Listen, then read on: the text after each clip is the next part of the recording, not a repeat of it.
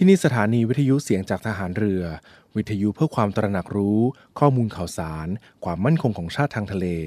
รายงานข่าวอากาศ และเที่เวลามาตรฐาน จากนี้ไปขอเชิญรับฟังรายการ ร่วมเครือนาวีครับ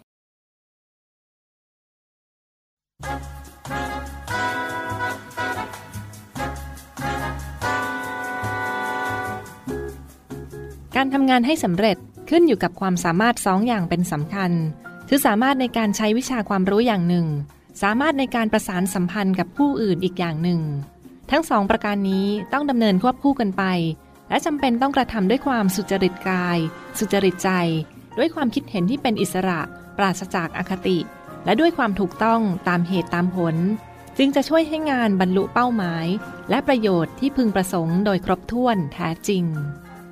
พระบรมราโชวาทของพระบาทสมเด็จพระบรมชนากาธิเบศร มหาภูมิพล อดุลยเดชมหาราช บรมนาถบพิตร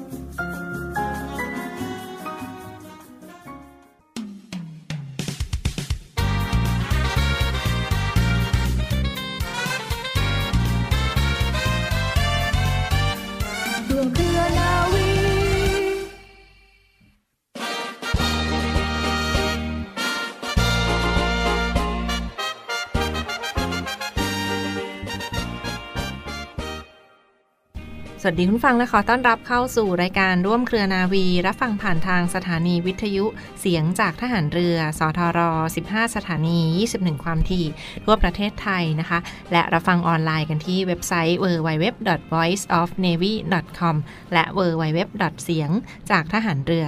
.com ค่ะ วันนี้พวกเราทีมงานรายการร่วมเครือนาวีดูแลกันไปตลอดทั้งรายการนี้คุณฟังคะดิฉันปูมค่ะนาวโทหญิง จิรัชยาศรีอรุณค่ะ และดิฉันเรือโทหญิงปณิสราเกิดผู้ค่ะ และมาพร้อมกับเรือเอกจรันแสงเสียงฟ้ากันในช่วงนี้นะคะ มีเรื่องราวสาระความรู้และเทคนิคดีๆ มาฝากคุณผู้ฟังกันด้วย วันนี้ปูมกับน้องจริงก็ขออนุญาตหยิบยกเอาเรื่องราวของจิตวิทยาหรือว่าเรื่องราวการทำงานแบบทีมเวิร์คค่ะทำงานเป็นทีมอย่างไรให้มีความสุขแล้วก็มีประสิทธิภาพในการทำงานกันด้วยนะคะเชื่อได้ว่าหลายท่านน่าจะอยู่ในองค์กรต่างๆ แล้วก็พัฒนาการทำงานในรูปแบบต่างๆ เพื่อทั้งประโยชน์ขององค์กรเอง หรือว่าทั้งในส่วนของการบริหารงานส่วนตนให้เป็นไปด้วยความลุล่วงนะในช่วงนี้ก็มีเรื่องราวเทคนิคดีๆ มาฝากกันด้วยสำหรับการทำงานเป็นทีมต้องทำอย่างไรบ้างคะน้องจริงค่ะ ค่ะสำหรับการทำงานเป็นทีม ร่วมกันอย่างราบรื่น และสร้างสรรค์นั้นมีหลักการทำงานร่วมกันง่าย ๆนะคะ ที่สามารถนำไปทำนำไปใช้แล้วมีประสิทธิภาพได้ค่ะหนึ่งก็คือการจริงใจและเชื่อใจกันค่ะ ทั้งสองสิ่งนี้เป็นพื้นฐานของทุกความสัมพันธ์ที่ดี การทำงานเป็นทีมเองก็เช่นกันค่ะ หากว่าคนในทีมนั้นมีความจริงใจให้แก่กัน เชื่อใจกันและเชื่อมั่นในความสามารถของกันและกัน งานก็จะออกมาดี ภายใต้บรรยากาศของการทำงานที่สนุกสนานค่ะ 2. นะคะต้องมีระบบการทำงานและเป้าหมายเดียวกันค่ะ หากว่าเรากำหนดทิศทางและปลายทางที่ชัดเจนเอาไว้แล้ว อย่าลืมวางกรอบและระบบของการทำงานให้ชัดเจนควบคู่ไปด้วย เมื่อเส้นชัยและโครงสร้างแข็งแรงแล้วการทำงานเป็นทีมก็จะสำเร็จได้ง่ายยิ่งขึ้น เพราะว่าทั้งหมดนั้นเดินไปในแนวทางเดียวกัน 3. นะคะการสื่อสารคือสิ่งที่สำคัญที่สุดค่ะ เมื่อเราทำงานร่วมกับคนหมู่มากที่มากกว่าหนึ่งคน ความเข้าใจคือสิ่งสำคัญ ซึ่งการสื่อสารที่ดีจะช่วยให้การทำงานเป็นทีมบรรลุไปถึงเป้าหมายได้ง่ายขึ้นโดยการพูดคุยกันอยู่เสมอ รวมไปถึงการสื่อสารที่ชัดเจนตรงไปตรงมาด้วย และนอกจากนั้นนะคะยังจะต้องให้ความสำคัญกับทุกความคิดเห็นของคนในทีมค่ะคุณฟัง เขาบอกว่าสิ่งหนึ่งที่ทำให้พนักงานนั้นรู้สึกมีคุณค่าต่อการทำงานเป็นทีม ก็คือการที่สมาชิกในทีม หรือว่าหัวหน้าเนี่ยรับฟังและทำความเข้าใจกับไอเดียที่นำเสนอไป แสดงให้เห็นถึงการเคารพความคิดของทุกคนอย่างเท่าเทียมกันนะคะ อย่างไรก็ตามอาจจะเพิ่มสีสันด้วยการที่มีรางวัลให้กับทีมที่มีผลงานเกินเป้า หรือสิ่งเล็กๆ เหล่านี้ค่ะ เป็นกำลังใจและช่วยให้คนในทีมนั้นสนุกกับการทำงานเป็นทีมมากยิ่งขึ้นค่ะและตลอดจนการเข้าใจถึงบทบาทและความรับผิดชอบของแต่ละคนนะคะสำหรับการทำงานเป็นทีมค่ะ จะประสบความสำเร็จได้นั้นทุกคนในทีมจะต้องรู้ในหน้าที่ของตัวเองอยู่เสมอ รวมไปถึงเคารพในบทบาทของเพื่อนร่วมงาน คนอื่นเช่นเดียวกัน ไม่ก้าวไก่กัน และสามารถแนะนำด้วยความหวังดีและจริงใจต่อกันได้ เพื่อให้การทำงานเป็นทีมนั้นเป็นไปด้วยความราบรื่นค่ะ และเราจะต้องตั้งเป้าหมายให้ชัดเจนด้วยเช่นกันนะคะสำหรับการมีเป้าหมายปลายทางที่ชัดเจนก็จะช่วยให้การทำงานเป็นทีมมีประสิทธิภาพมากยิ่งขึ้น เดินไปตามกรอบไม่ออกนอกทาง รู้ว่าที่จะต้องไปแนวไหนและไม่ให้หลงทางจนเสียแผนทั้งหมด เพื่อให้ได้ผลลัพธ์ที่ต้องการของการทำงานค่ะ สุดท้ายนะคะมีการสื่อสารกันอยู่เสมอค่ะ การสื่อสารนั้นหมายถึงการสื่อสารความคิดในเชิงบวกบอกเล่าปัญหา การแลกเปลี่ยนวิธีการทำงาน หรือเครื่องมือต่างๆ ที่ช่วยให้การทำงานมีความสะดวกสบายมากยิ่งขึ้น รวมไปถึงรับฟังแล้วก็เคารพซึ่งกันและกัน ผู้ฟังก็ควรที่จะรับคำแนะนำที่ได้รับมาพิจารณาอย่างเปิดใจด้วยเช่นกันค่ะพี่ปูม ค่ะเรียกได้ว่าหลาย ๆ องค์กรในปัจจุบันเขาก็ได้ให้ความสำคัญทั้งการทำงานร่วมกันหรือว่าใส่ใจกับพนักงานมากยิ่งขึ้นไม่ว่าจะเป็นการให้อิสระในการทำงาน แล้วก็การสร้างการทำงานแบบมีส่วนร่วมนะมีการแลกเปลี่ยนมุมมอง แลกเปลี่ยนความคิดเห็นกันอยู่ตลอดเวลา ซึ่งรูปแบบการทำงานแบบนี้ก็ช่วยให้การทำงานแบบทีมเวิร์กนั้น มีประสิทธิภาพมากยิ่งขึ้นค่ะสองหัวดีกว่าหัวเดียวคุณผู้ฟังค่ะก็เป็นสุภาษิตที่สามารถสะท้อนให้เห็นถึงความหมายของการทำงานแบบเป็นทีมได้เป็นอย่างดีนะคะดังนั้นก็ช่วยให้ทำงานอย่างเป็นระบบ เกิดความสามัคคีในที่ทำงานและทำงานไปในทิศทางเดียวกัน และสร้างขวัญและกำลังใจให้กับผู้ร่วมงานกันด้วยในครั้งนี้นี่ก็เป็นอีกหนึ่งเรื่องราว สาระสุขภาพและจิตวิทยาที่มาฝากทุกท่านกันในช่วงนี้ค่ะ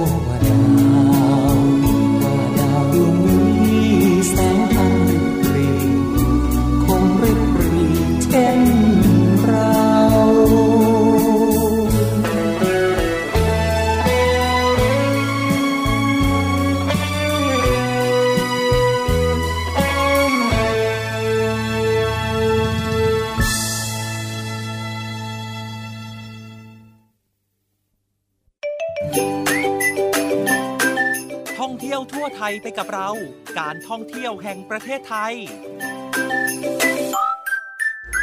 ท่านผู้ฟังคะการท่องเที่ยวแห่งประเทศไทยมีโอกาสดีๆ มาเสนอกันเช่นเคยค่ะ คราวนี้มาแจกบัตรโดยสารเครื่องบินไปกลับ ที่จะไปฟินที่ไหนก็ได้ในประเทศไทย กับกิจกรรม Wow Thailand TikTok Creator ชวนเที่ยว กติกาง่ายๆ โดยผู้เข้าแข่งขันทำคลิปท่องเที่ยวโดยไม่จำกัดไอเดีย ความยาวไม่เกิน 1 นาที อัพลงบนช่องทาง TikTok ของตนเอง พร้อมติด hashtag Wow Thailand moment ที่ใช่สร้างได้ไม่ต้องรอ Amazing Thailand เที่ยวเมืองไทย Amazing ยิ่งกว่าเดิม และ Amazing เมืองรอง ผู้เข้าแข่งขันหนึ่งคน สามารถส่งกี่คลิปก็ได้ค่ะ ตัดสินจากความคิดสร้างสรรค์ คุณภาพของคลิป และการแสดงของคนในคลิป ซึ่งหากถูกใจคณะกรรมการก็จะได้รับตั๋วเครื่องบินในไทย ไปไหนก็ได้จำนวน 2 รางวัล รางวัลละ 2 ที่นั่ง รวมมูลค่ากว่า 50,000 บาท ระยะเวลากิจกรรม ระหว่างวันที่ 1 ถึง 25 กรกฎาคม 2566 นี้นะคะ ดูรายละเอียดเพิ่มเติมกันได้ ที่ Facebook Fanpage ข่าวสารท่องเที่ยวของการท่องเที่ยวแห่งประเทศไทยค่ะ ท่องเที่ยวทั่วไทยไปกับเรา การท่องเที่ยวแห่งประเทศไทย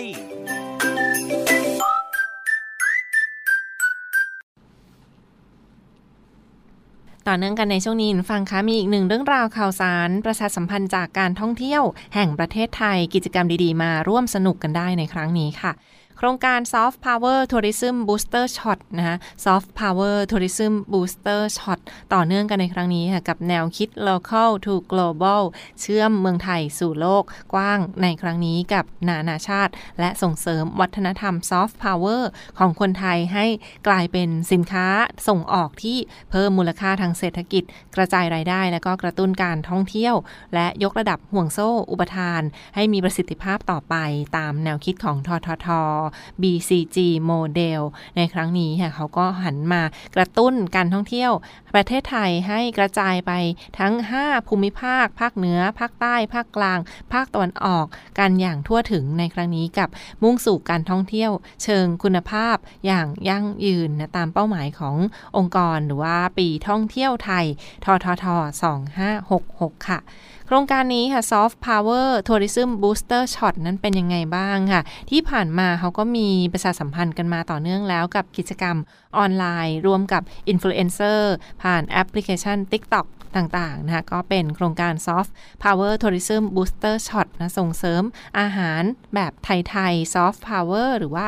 F ฟู้ดผ่านการท่องเที่ยวเชิงอาหารหรือ Gastronomy นะคะก็มาเชิญชวนร่วมกิจกรรมกันทั้งกิจกรรม F Food ท่องเที่ยวเชิงอาหาร กิจกรรมส่งเสริมการแต่งกาย งามอย่างไทย สวยแบบไทย เก๋ๆแบบไทยนะกับ F Fashion และก็กิจกรรมสุดท้ายเป็น F ไฟหรือแข่งขันกิจกรรมมวยไทย dance challenge นั่นเองค่ะ มวยไทย dance challenge นั่นเอง กิจกรรมของทททเขาก็มากระตุ้นแบบ soft power กันในครั้งนี้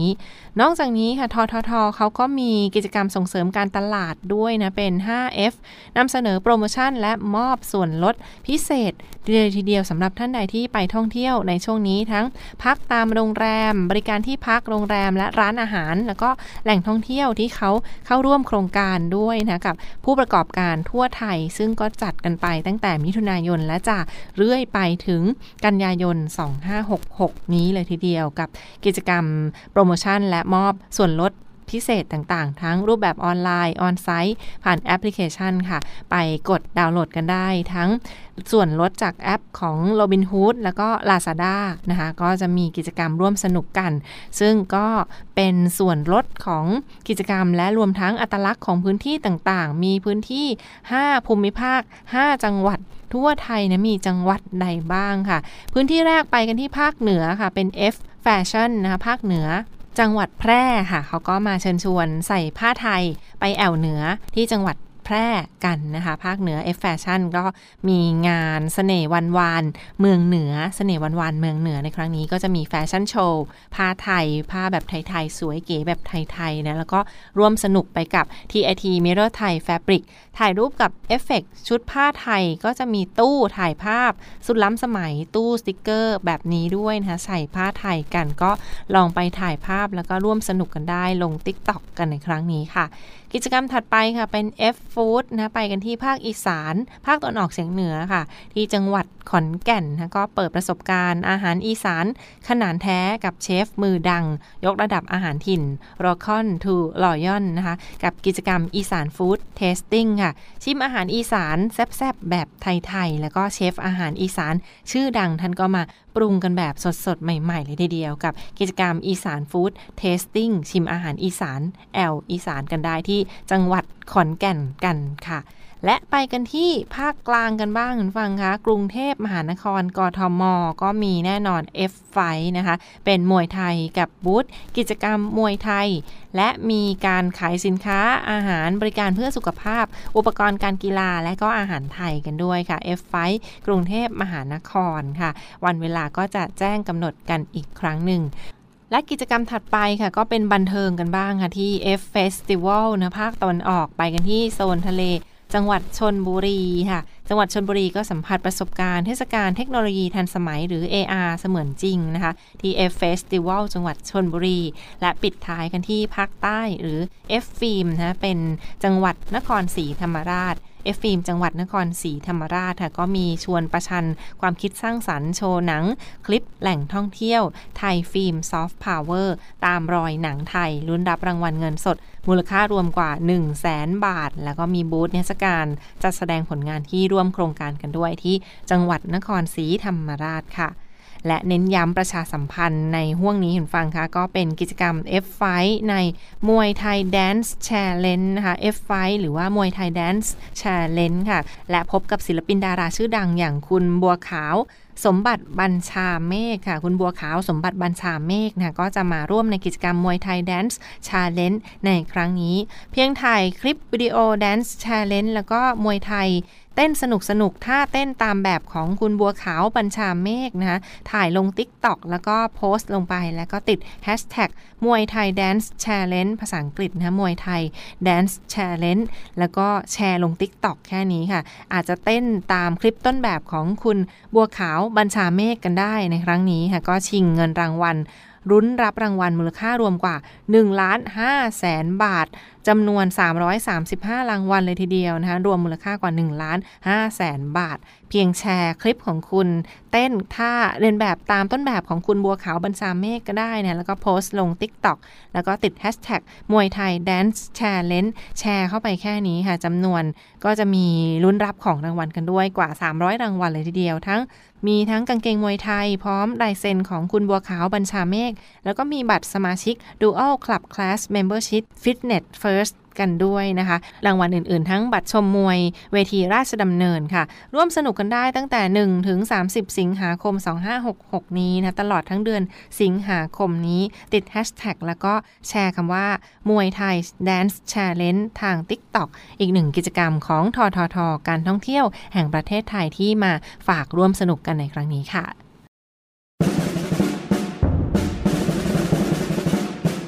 สำนักงานปลัดกระทรวงกลาโหม ขอเชิญชวนเยาวชน อายุตั้งแต่ 15 ถึง 24 ปี เข้าร่วมประกวดการผลิตสื่อไวรัลคลิปโดยการสร้างสรรค์ผลงานในรูปแบบที่เข้าใจง่าย น่าสนใจ ความยาวไม่น้อยกว่า 45 วินาที และไม่เกิน 1 นาที 30 วินาที ชิงทุนการศึกษากว่า 30,000 บาท ในหัวข้อ จิตอาสาพระราชทานเราทำความดีด้วยหัวใจ ทั้งนี้สามารถส่งผลงานตั้งแต่วันนี้ถึง 23 กรกฎาคม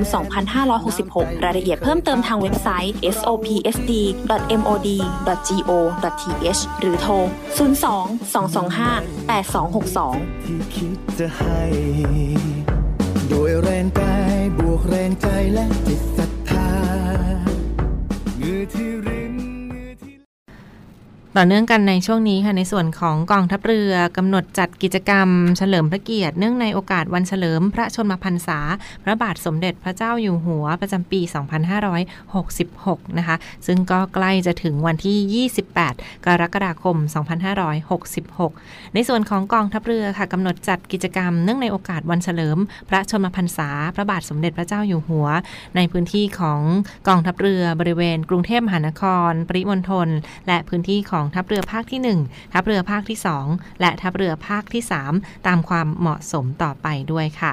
ซึ่งกิจกรรมในครั้งนี้ค่ะก็มีการกำหนดจัดในพื้นที่กรุงเทพมหานคร ปริมณฑลและพื้นที่อำเภอสัตหีบ จังหวัดชลบุรี พื้นที่จังหวัดสงขลา พื้นที่จังหวัดภูเก็ต จังหวัดพังงา พื้นที่จังหวัดจันทบุรีและตราด รวมทั้งพื้นที่ภาคตะวันออกเฉียงเหนือและภาคใต้ โดยในส่วนของกิจกรรมที่จัดขึ้นก็มีทั้งพิธีทำบุญตักบาตรถวายเป็นพพระราชกุศล พิธีวางพันพุ่มถวายราชสักการะ ด้านหน้าพระบรมฉายาลักษณ์ พระบาทสมเด็จพระเจ้าอยู่หัว พิธีถวายสัตย์ปฏิญาณ เพื่อเป็นข้าราชการที่ดีและพลังของแผ่นดิน และพิธีลงนามถวาย พระพรชัยมงคล ณห้องเจ้าพระยา หอประชุม กองทัพเรือ รวมทั้งก็มีการเผยแพร่กำหนดจัดเผยแพร่พิธีของหน่วยต่างๆ ในพื้นที่ของกองทัพเรือ ทั้งระบบผ่านโปรแกรมซูม แล้วก็ในส่วนของหน่วยต่างๆค่ะไม่ว่าจะเป็นพื้นที่ของทัพเรือภาคที่ 1อำเภอสัตหีบ จังหวัดชนบุรี พื้นที่ทัพเรือภาคที่ 2 จังหวัดสงขลา และพื้นที่ทัพเรือภาคที่ 3 จังหวัดพังงา และจังหวัดภูเก็ตค่ะ นอกจากนี้ก็มีกิจกรรมที่จัดขึ้นอย่างต่อเนื่องตามความเหมาะสมด้วยนะคะนอกจากพิธีทำบุญ ถวายเป็นพระราชกุศลแล้ว นอกจากนี้ก็จะมีกิจกรรมทำความสะอาด ปรับปรุงภูมิทัศน์ ในพื้นที่ที่อยู่ใกล้เคียงกับหน่วยขึ้นตรงของกองทัพเรือ กิจกรรมจิตอาสาบำเพ็ญสาธารณประโยชน์ทำความสะอาดพื้นที่ที่อยู่ใกล้เคียงบริเวณหน่วยที่ตั้งของกองทัพเรือ การทำความสะอาดตัดแต่งกิ่งไม้ และพัฒนาวัดวาอาราม โดยรอบพระอุโบสถ รวมทั้งกิจกรรมบริจาคโลหิต ถวายเป็นพระราชกุศล และกิจกรรมปลูกต้นไม้ เฉลิมพระเกียรติกันด้วยในครั้งนี้นะคะ ทั้งในส่วนของหน่วยบัญชาการ ต่อสู้อากาศยานและรักษาฝั่ง สอรฟอำเภอสัตหีบ จังหวัดชลบุรี และพื้นที่ของทัพเรือภาคต่างๆ ที่จะกำหนดจัดกิจกรรมตามความเหมาะสมด้วยในลำดับต่อไป การบริจาคโลหิตเพื่อเฉลิมพระเกียรติ และถวายเป็นพระราชกุศล พระบาทสมเด็จพระเจ้าอยู่หัว ในวันที่ 28 กรกฎาคม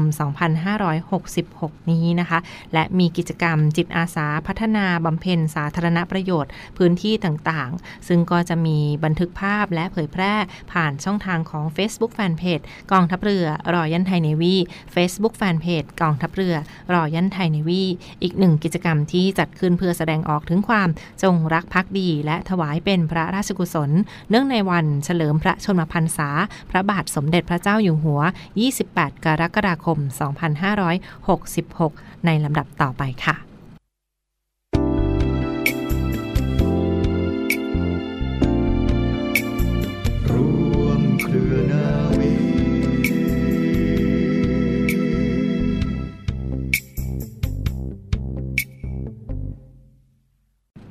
มาต่อกันที่ข่าวสารจากองค์การอนามัยโลกหรือ WHO ค่ะ ฝากเตือนการแพร่ระบาดของไข้หวัดนก ในสัตว์เลี้ยงลูกด้วยนมที่กำลังเพิ่มขึ้นอาจแพร่เชื้อสู่คนและส่งผลให้เกิดไวรัสชนิดใหม่ที่เป็นอันตรายมากยิ่งขึ้น สำนักข่าว AFP ค่ะรายงานจากเมืองเจนีวาประเทศสวิตเซอร์แลนด์ ว่านับตั้งแต่ช่วงปลายปี